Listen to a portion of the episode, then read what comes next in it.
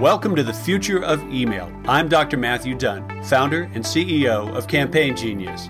We help email platforms grow by giving their customers the power of real time visual media in their email marketing. We believe that email is the critical civil media channel today for business and commerce.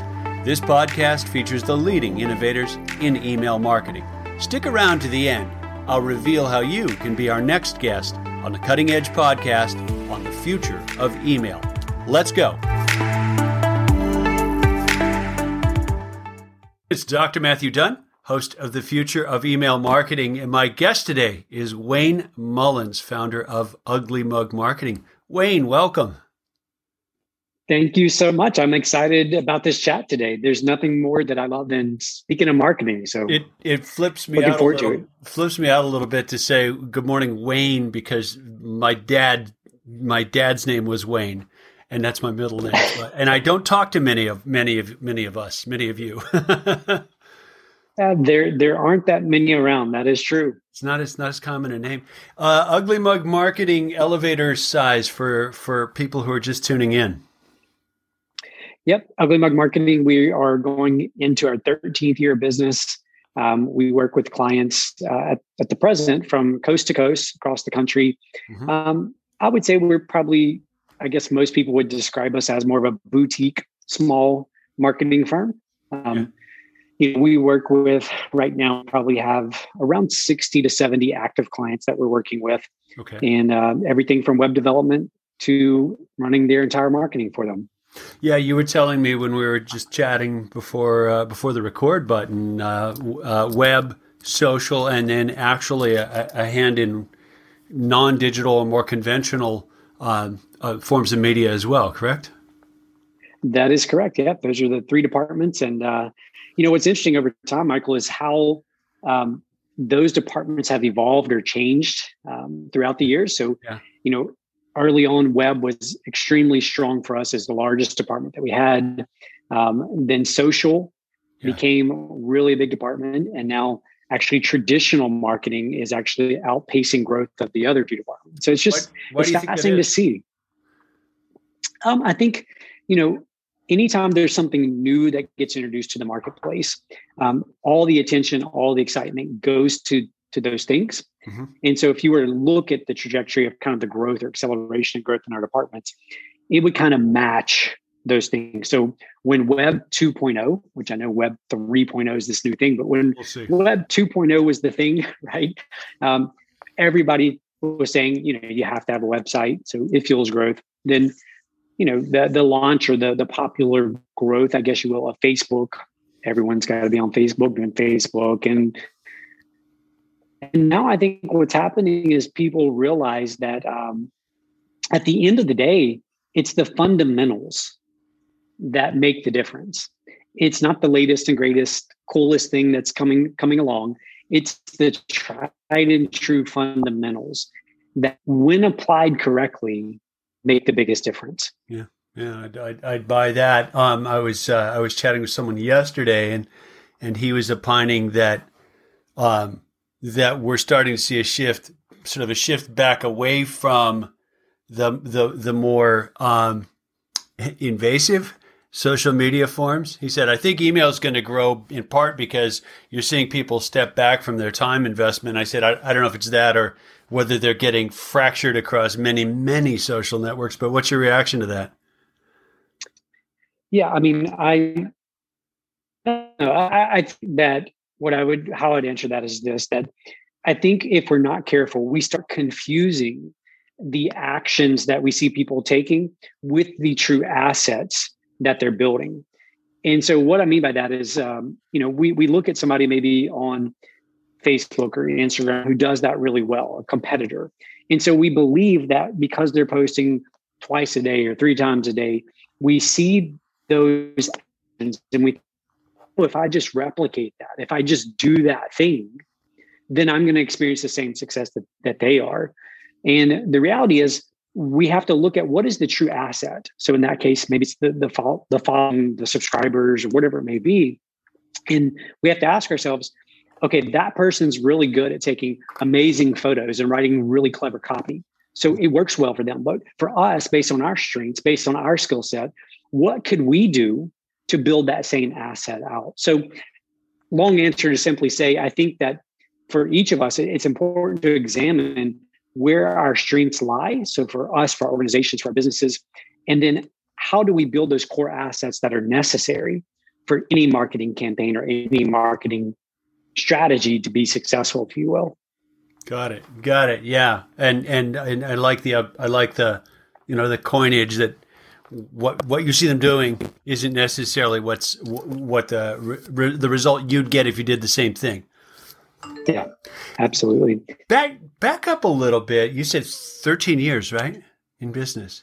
13 wow. years, yeah, absolutely. Wow, congrats. That's uh, that's not an easy thing to pull off. How how did you how did you grow I mean, it's so traditional to think of marketing, uh, you know, marketing uh, agencies, boutique or not, in in metropolitan centers, and yet you've got clients from all over the country, and you know you've earned them over years. But how did you grow initially?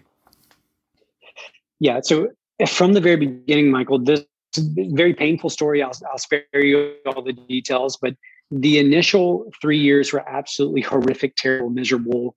Um, most people would never survive through those years. Yeah. Um, so that there's that. The next three years were were bad. So the first three years were horrific. The next three years were bad. But from the very beginning, I was playing the long game with this company.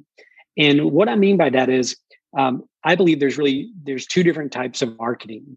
Um, there's this whole side of marketing which is mostly advertising, and I call that the action side of marketing. So that's what the 99 people do when they think they're doing marketing. They're out there to convince strangers to know about them, to like them, to trust them, to then pull out their wallet and hand them money. And then they go back out and they're spending more money trying to convince more strangers to do that same thing.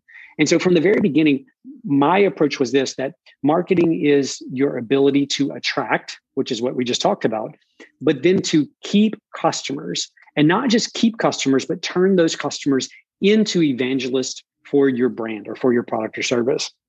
And so for me, what that meant from the very beginning was this we were always going to invest more of our marketing and advertising dollars, if you will, into turning existing clientele into evangelists for our company than we were going out there and trying to find new people. And you know, just for reference, and, and I'm not saying this to like to brag necessarily, to reiterate the point that that this has worked extremely well for us. Um, you know, some of our clients now are referred to us very personally and directly referred to us um, are multiple time New York Times bestselling authors. They're very large companies. They're CEOs of uh, publicly publicly listed on you know stock exchange the nasdaq stock exchange calling us directly and, and the reason for that is simply because we've we've created this army of evangelists out there mm-hmm. who are telling their their companions their friends et cetera about us and our products and services. Right right. And and and and what you did for them as well right? That that's absolutely right. I think you know, if I were to point out one other thing that that I would say has separated us over the years is this that we don't do long-term contracts with people. Um, I mean, we have the official fancy paperwork and all these things, but this is the conversation we have with every client when they come in. Um, we say, look, give us two months. Within two months, if you don't feel and see the difference, mm-hmm. we don't want you to continue with us. We don't want your money. Um, and so we're very upfront, we're very blunt at the very beginning with the clients about that. And so what that does for us as an organization um, is because now we, you know, there's it's not just me. There's now actually 12 of us here full time. That mentality though gets pushed down into the organization. Yeah. So they know that if they're not delivering results and they're not delivering results quickly for their clients, they're going to lose clients, which you lose enough clients, it starts to reflect badly on yeah, you as, yeah, a, as a team member. So anyway, those are the two things I think that have really um, helped us stand out and survive and thrive throughout these 13 that's, years. That's great to hear. I had a I had a gent on uh, on on this podcast um, summer maybe Christopher Carr from Ferrotech. uh, marketing firm. He's New Jersey based, I think. And he was talking about the upfront investment and process they've got for onboarding a new client. It's like they basically write a book on a new client. He said, We're we're underwater in terms of resource investment, time, effort, etc. when we start. Why? Because we can't do a good job unless we're that thorough about understanding their business top to bottom and inside and out. And he's got some of the same characteristics you described, you know, like long term long term clients. I'm guessing your client sticks with you for quite a long run. Um, and yeah. then they, they, they, they pass along the compliment and connect you to others. Yep. No, that's absolutely, that's the formula. It's, but here's the thing that I would say, Michael, is that, um, in, in the world we live in today, people are always looking for the quick thing. They're looking for the short, fast, um, thing. You know what I mean? So that's the difference. This is a longer term strategy. It's a, it's a high time investment. So that's the challenge. Yeah, yeah, it is. It is a challenge, and and it, it makes for lean years early on because you're you're you're front loading you're front loading at least some of the work.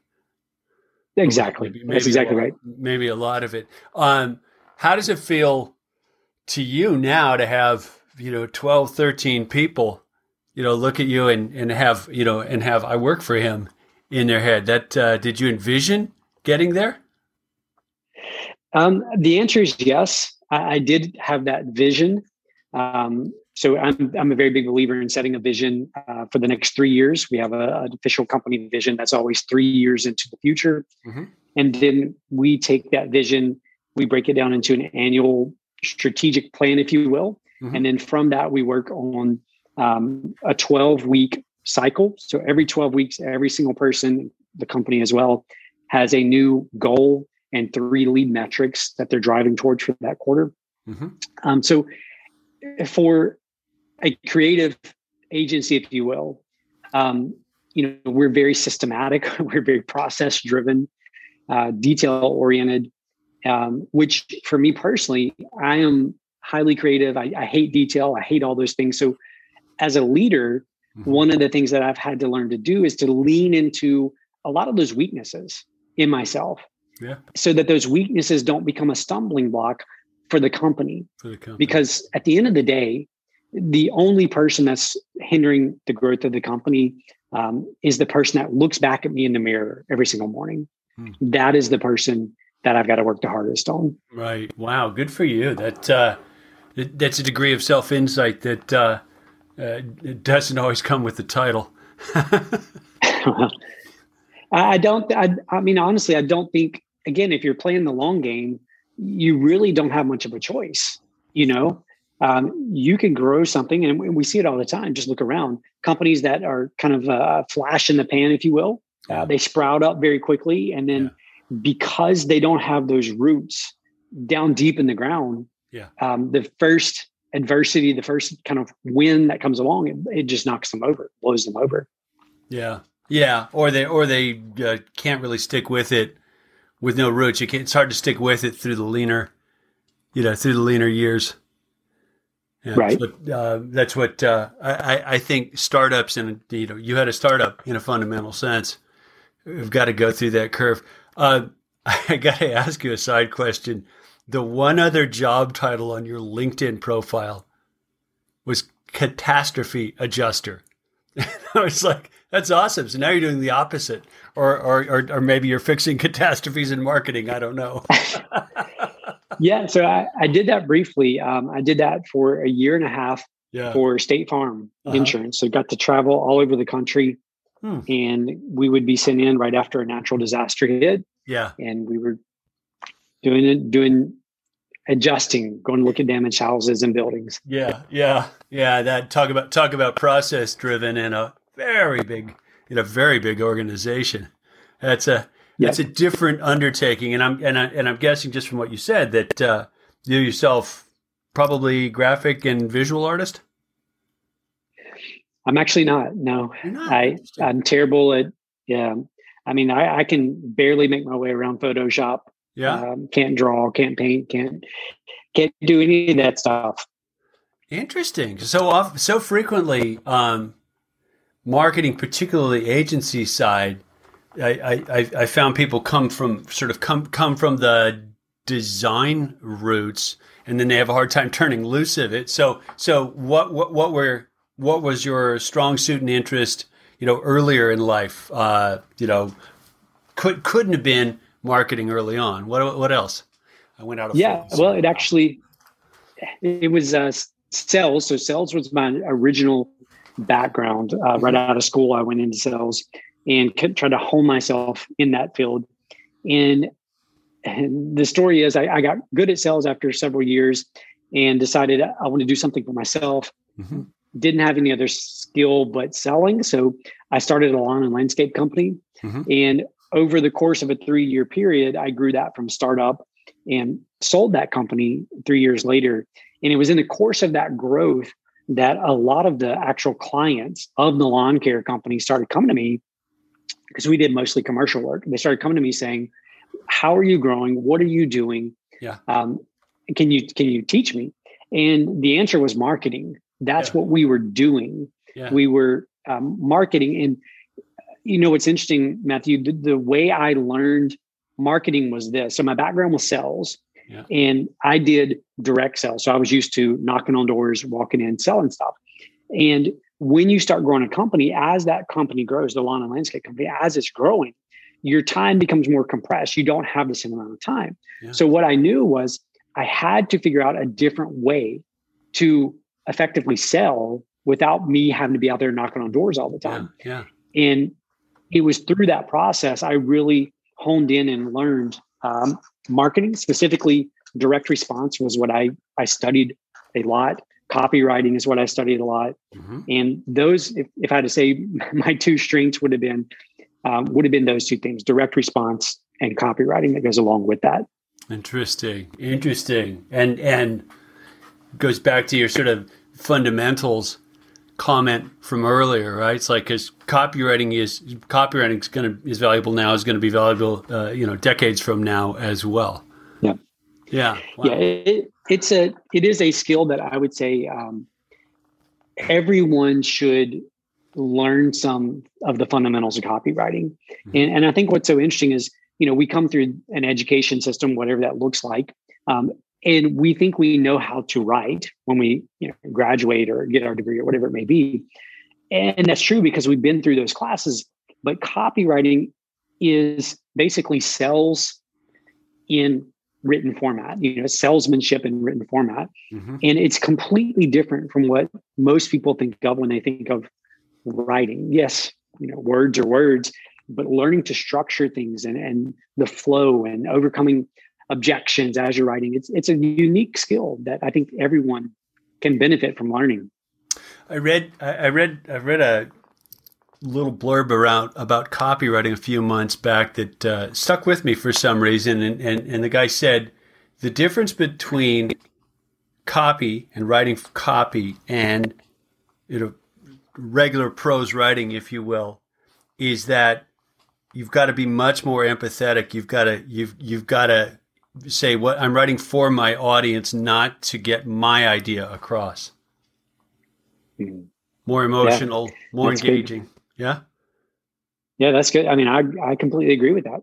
Yeah. Interesting. Interesting. Yeah, and I'm I'm I'm, I'm guilty of uh, I'm, I'm guilty of uh, too much of the academic kind of prose. I think they're like, stay away from the keyboard. We don't want you doing stuff on the website. Sentences are too long. yeah. yeah. How did you uh, How did you go up the learning curve of digital? Because 13 years ago, websites exploding and then social coming in. That's that's a lot to keep up with.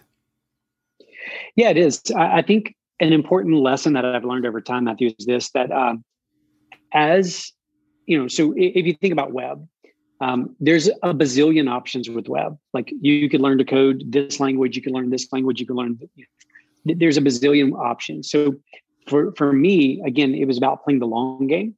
Um, we actually, when we first started doing websites, we began slowly building out our own custom admin panel. Mm-hmm. Um, and again, so we picked one thing and we've invested heavily in that one thing. We've adapted or, or changed that thing as technology's gotten better. We've improved that thing.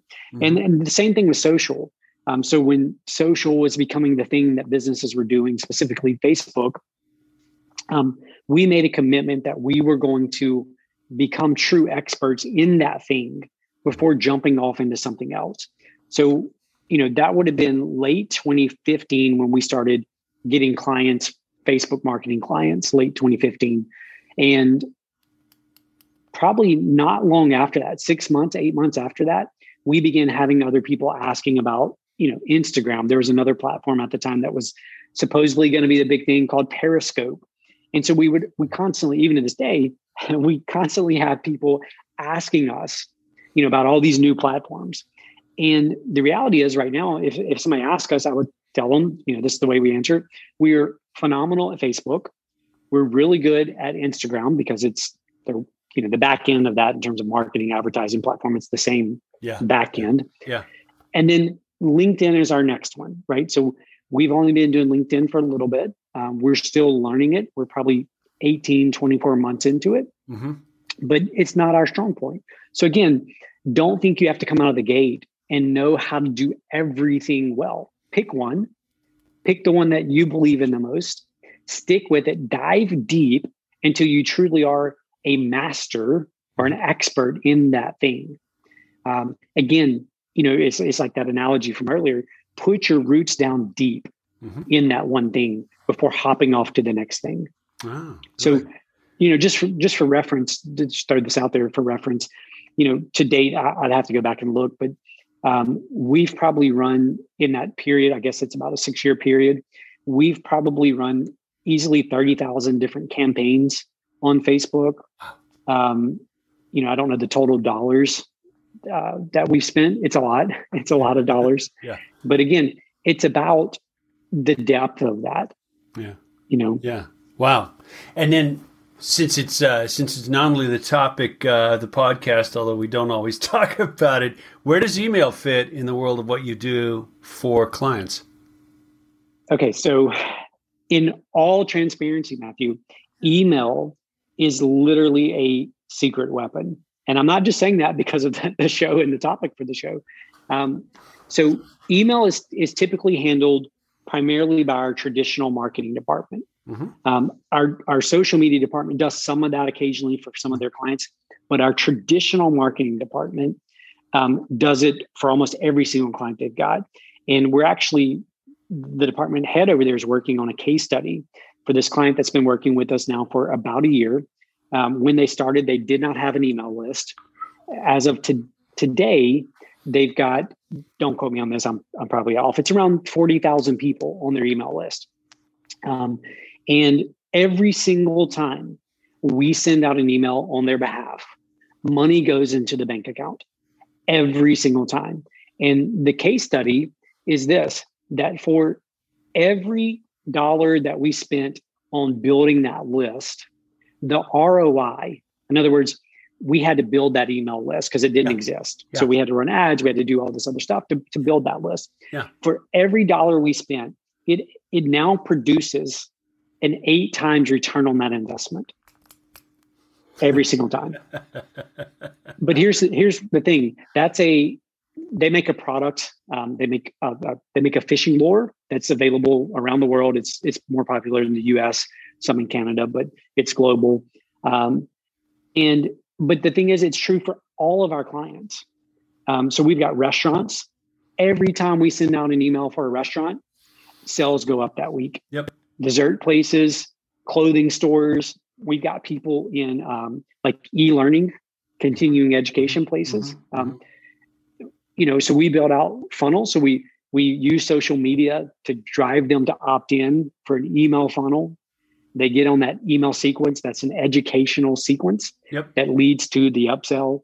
So email, to be honest with you, is a core piece of what we do. And I say it's our secret weapon because no one comes to us, Matthew, and says, Hey, we we really want y'all to do email yeah. marketing yeah. for us. Yeah. Yeah. They come to us for revenue. And we bring this in the back door because, you know, there, there's lots of reasons. You know all the reasons. there's so many wonderful reasons that email's so powerful still Yeah. today.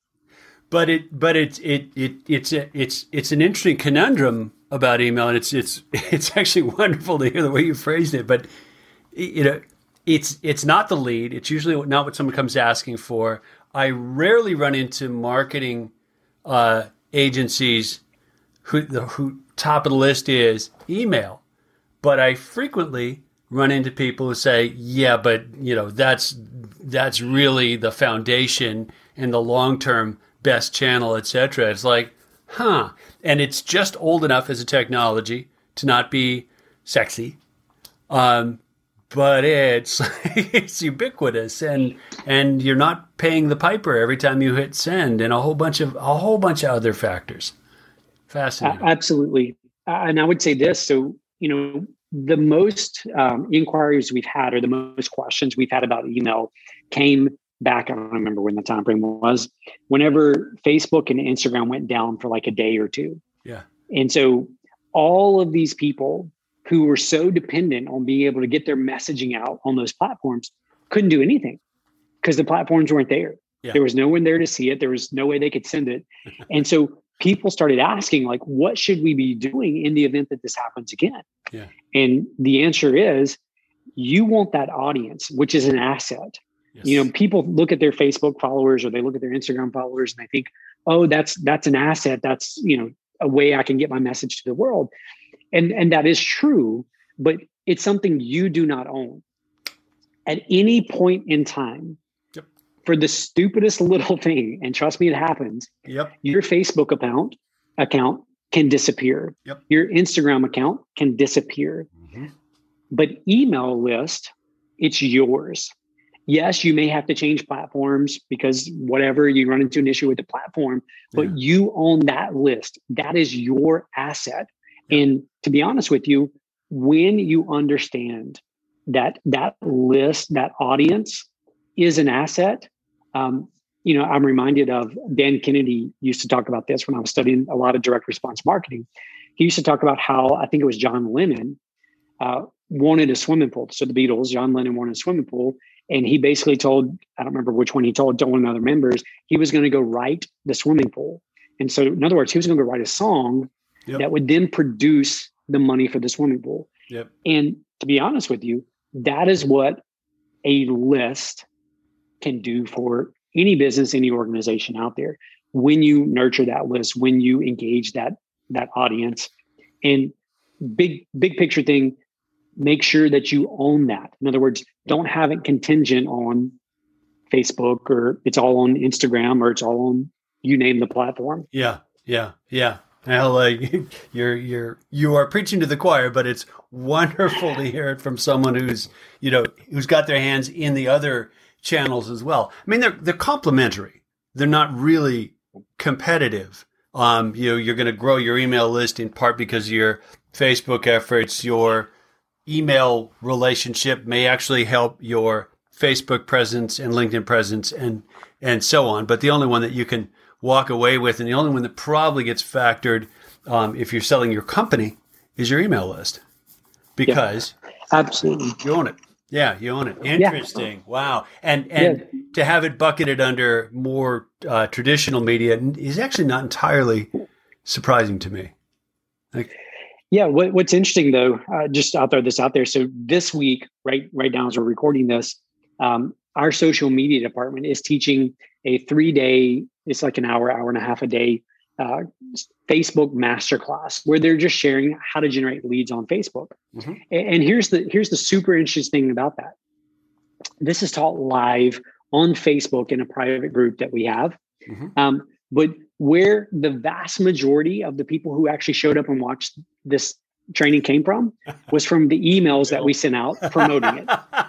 right?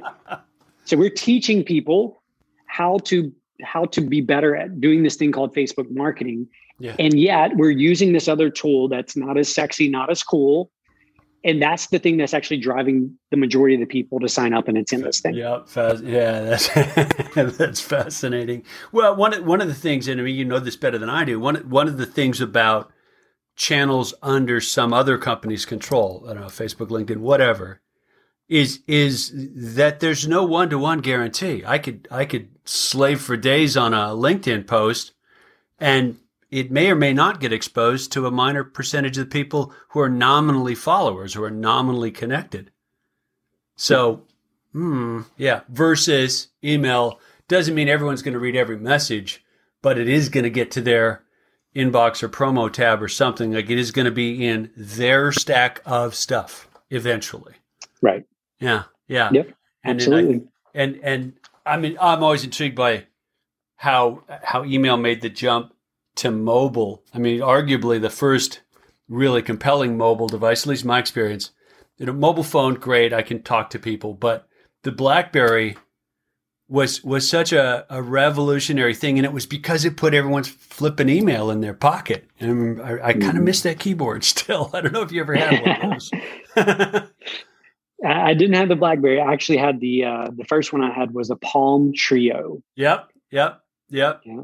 Yep. That's the one I had. It had a little stylus that came with it. A little stylus, yeah, it. and you had to learn. Was that the one with its own little scripting shorthand? Yeah, that you, you learned on short. Yeah, yeah, yeah, yeah. yeah. I mean, uh, it, it's a it's a it's a function of age and experience, I guess. But some of the some of the technology, sort of temporary technology waves we went through, like I really did all the work to get that down. Wow. Does that seem kind of nuts now?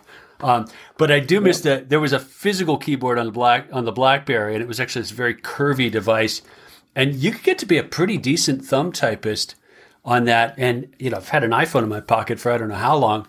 It still irks me. I still mistype on the thing. Mm-hmm. Oh well, it's not it's not uh, it's not tangible. It's not physical. Well, yippee yahoo to hear that uh, that email is is still working in the mix and that you you help clients sort of get there and build that asset. Are you um platform? You must be a bit platform agnostic as an agency. You must have people come in with System X already in place, or we're particularly good at System Y. Yes. Yeah, that is correct. Um, you know, there there's certain platforms that we're more familiar with just because you know more people who come to us to use those platforms. Yeah. Um, but at the end of the day, it just goes back to um, you know the fact that you own the thing, right? You own that list and those people. Um, the the one thing that I think is important, and you know, you know this, and a lot of your listeners already know this, but when you think of the list it's important to begin thinking through segmentation of those lists. And the way we love to do it is, you know, we love to to segment kind of based on what we would call we call it the natural progression. Um, and so, if you just think of it as a traditional sales funnel, let's think of it this way: you're going to have a segment of people on your email list who know very little about you, right? So they got on the list for you know a special opt-in or you know whatever it may be they yeah. ended up on your list, but they don't know much about you. Yeah. Um, you have a whole nother segment out there who knows more about you. Um, and you want to begin building more trust directly with them. Yeah. So that's a segment where think of it just in terms of they're closer to the point of pulling out their wallet and handing you money. Yep. And then the whole other segment is the segment of people who've already pulled out their wallet, handed you money, Yep. And they're on the list. Yep. And what I would say one of the biggest mistakes that people make, um, just big picture, is they don't think about the difference between the people who've already given you money on the list mm-hmm. versus those who have not. Because those two audiences, although it's on one list, possibly, and oftentimes it is, the responsiveness yeah. and the willingness and ability to pull the wallet back out again the willingness and ability to share with a friend, to share with a colleague is infinitely greater for those who've already given you money. I mean, there's all kinds of stats. You can look it up. It's, yeah. you know, I forget what it is, three times easier to sell to somebody who's already bought or, yeah. you know, whatever the stats are. But yet, as marketers, often we get a little lazy and we just view it as this is our email list. We're going to go do an yeah. email thing to the to the thing instead of even if you write the same email but then you think, okay, I'm going to split this into two emails. I'm going to reword this one slightly differently to mm-hmm. the people who've already bought, their mm-hmm. existing mm-hmm. customers. Mm-hmm. And I'm going to keep the other one the same way. And then segment that, split that. You know, you have to do the work in terms of segmenting the list, however you do that in your system. But you can then track and say, okay, which perform better? And I, I'm, i can tell you from our experience, yeah. you're always going to get better results from that list of previous customers. Yeah, so I think a great, great, a great challenge for people, um, and I mean that in a positive, like pro challenge, like this is something you should be working towards, is the segmentation of your list between non-buyers and buyers. And then the B part of that challenge is take that email, whatever it is, and rework it just slightly for the people who bought. So you want to speak to them differently, right? You're speaking to people who already know, who already trust, who already understand. You're going to speak to them. You're going to use language that's a bit different than the people who have not done that yet. Oh, that's great advice. That's great advice. I, I, I think I, I think I end up referencing uh, the same uh, retailer story about about every third conversation for this podcast. There's a there's an outdoor retailer that I've a subscribed to their email list for at least twelve years. Like I know at least twelve years, and I've bought thousands of dollars worth of stuff from them, and they still treat me like a newbie. I'm like, mm. guys, man, are you missing it? Man, are you missing it? Like, I mean, change the tone and and mm. which is what you're saying, right? As a copywriter, I have a relationship, and I and I don't know you from Adam are very very different. You know, are very very different takeoff points for what you have to say in your copy, um, and then get even more targeted about what you put in front of my eyes and the value of your email is going to go up even higher. And, and I, I recognize the technical and data difficulties in getting there. Like it's not a trivial thing to pull off, but the fact that at a very basic level, I still get treated like a newbie after 12 years just makes me go like, come on, man. It, it's a, such a missed opportunity. Yeah. And, and, what I would say for those listening would be this. Okay, I understand like, you know, you've got a thousand people on your list or whatever the number is. Yeah. It's very difficult to go backwards and try to figure that out. Although yeah. it can be done. Yeah. But make the commitment going forward to say, okay, we're now going to tag people differently. We're going to whatever the system that you use does. Yeah. So that going from this point forward, we're going to begin building that separate list or that segmentation of our big list, if yeah, you will. That's that's uh, that's good advice. You know, and it's partially uh, a mechanism and and how you do things, but it's also a philosophical. We're going we're going down this road from the very beginning, recognizing that it's worth doing this. I'm just curious has the um, has the big change in um, in email feedback prompted by Apple and their mail privacy protection has that has that popped up on the radar screen in your work with clients? No, not really. Um, you know, the biggest effect that that's had for us or, or with us has been on the Facebook side, where they began blocking the the through or the yeah. follow of yeah. the app. Yeah. So that has created the issue. So um, we were very heavy users of Facebook for a lot of retargeting stuff. So people sure. hit a website, we retarget. Sure. And now that that's become a thing that you know it's, it's more difficult to do for sure. It's more difficult to do. Yeah, yeah. I mean, we're one of the realities of digital marketing. I think now. I mean, we're having this conversation in early 2022. Is that as as the as the sands shift in our desire to control data about us individually, privacy for lack of a better label, the mechanisms available to marketers to know what's happening are, are going to shift as well. And we're just going to have to adapt. And, you know, speaking as, an, as a person, I'm like, yeah, I'd rather be in control of that myself. I'm fine with that. yeah. yeah. But makes for work, doesn't it? It absolutely does. But again, I think if we just go back, because again, we're spinning hundreds of plates as entrepreneurs, as marketers, there's all these things we could and should and ought to be doing.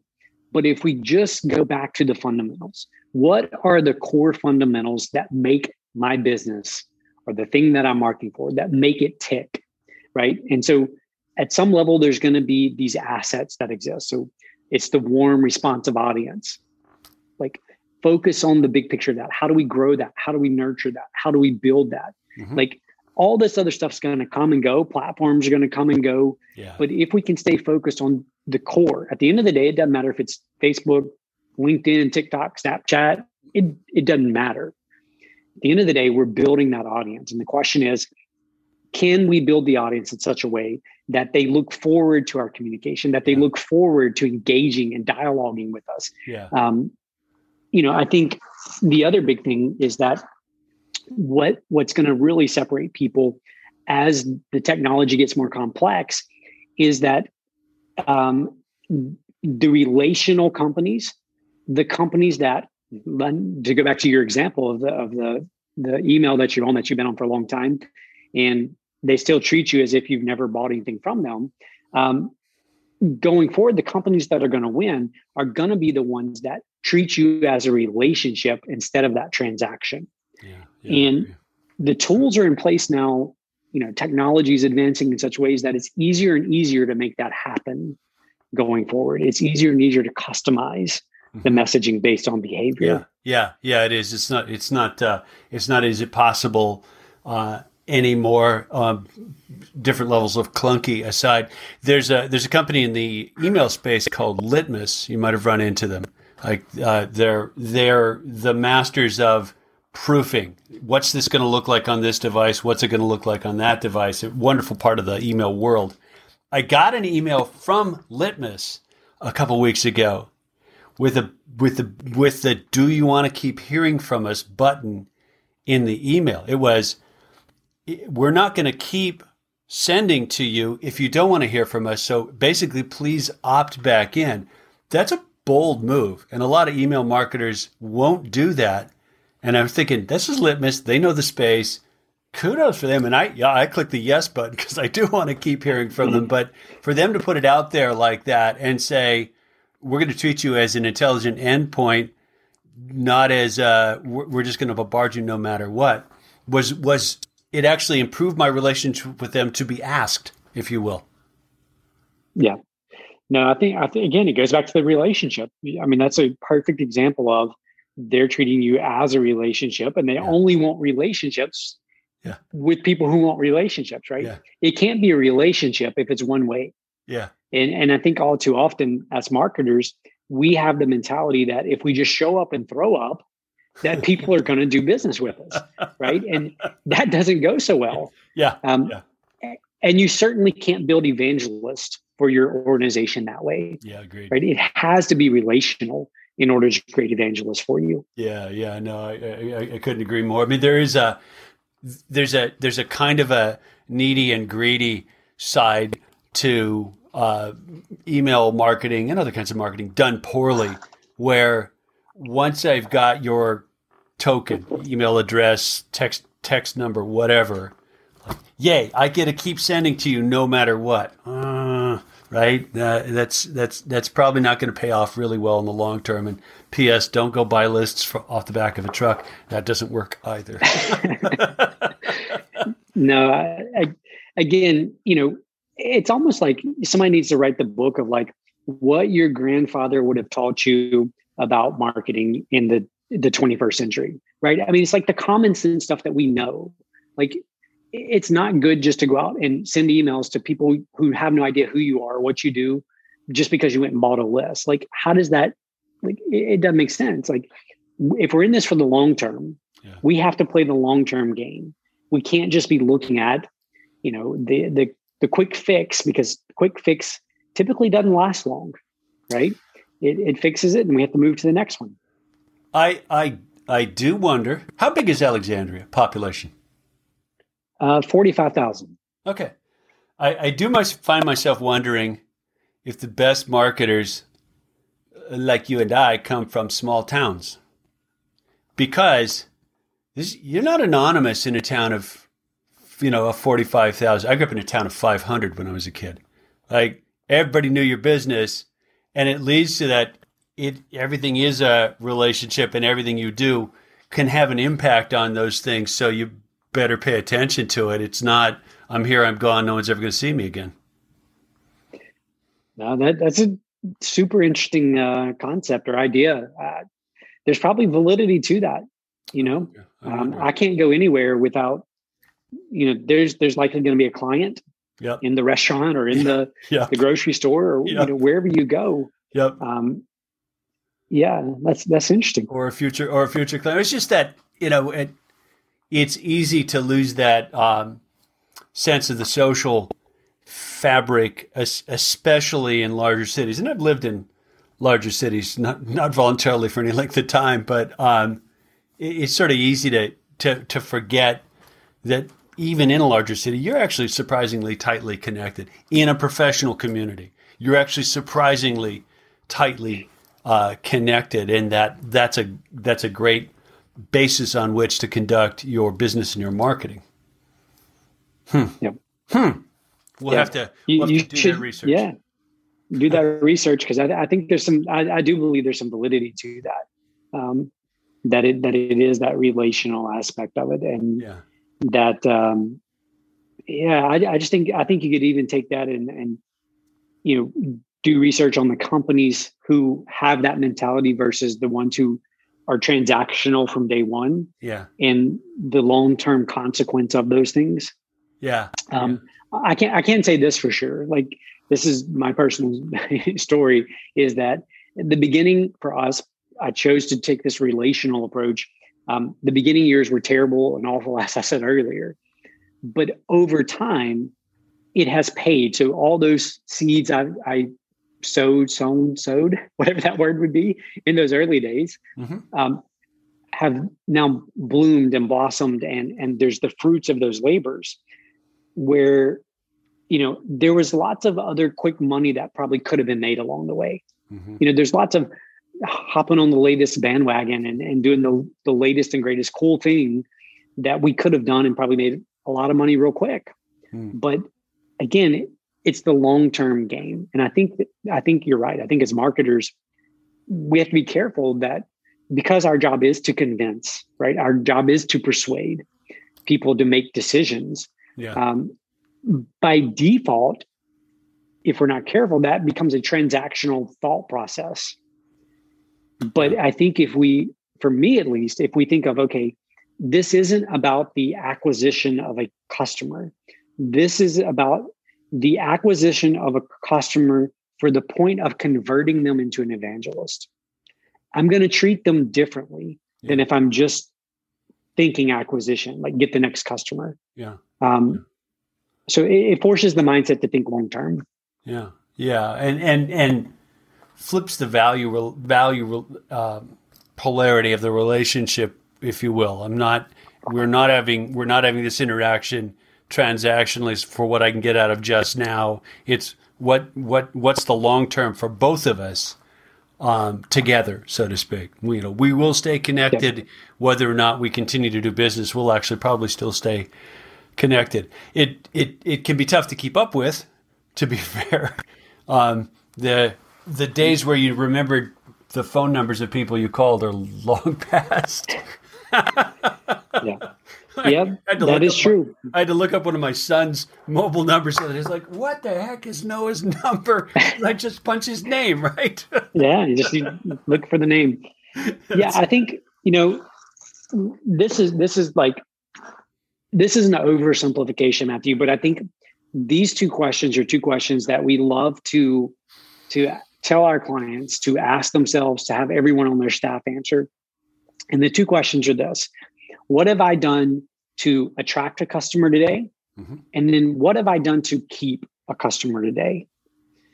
And so if you think about any organization, every single person on, on the team should be able to answer those questions each day. It doesn't matter if you're in sales, it doesn't matter if you're in marketing, it doesn't matter if you just answer the front phone or it, it doesn't matter the role. Right. Like at the end of the day, every single role exists for those two reasons to attract a customer and to keep a customer. And so for you know flipping the script back to us as marketers, again, we're good at asking that first question, what did I do to attract customers today? But the B part of that is something else. We as marketers, we don't need to think, oh, that's customer support or that's customer service or, oh, yeah. oh, that's the account rep's job. No. If in the world we live in, every single person with that little device that goes in their pocket or in their purse is now a media company, right? Yep. Yep. They can literally walk in any restaurant, any store, and in an instant share with the world what they believe to be true about a business. Yep. And so, with that reality, what are we as marketers doing to keep those people, to convert those people into evangelists on our behalf? There you go. Well, that's it. I'm not going to top that as an ending. That was terrific. That's that needs to be a snippet, a media snippet all its own. Well said. well said. Wayne, what a pleasure to speak with you. Thank you so much, Matthew. I, I enjoyed our conversation. So I love marketing, and I love it when people I could tell understand it and can yeah, can dialogue about it. If uh, if someone's listening to this and they go, "Ooh, wow, we really need to talk with them. They could help our company." Where? What's the best way for them to hunt uh, hunt you down? The simplest place is just our website, uglymugmarketing.com. I mean, it's got links to social emails, yeah. all the all the good stuff's right there. All that stuff. I, I'm I'm as a geek, I'm kind of delighted that websites are are are, are still where you send people because that that's that's how I think of it. It's like because you own that, like your email address. Yeah. Yeah. Cool. That is it. My guest has been Wayne Mullins, founder and head of Ugly Mug Marketing. Wayne, terrific to speak with you today. Thanks. Thank you, Matthew.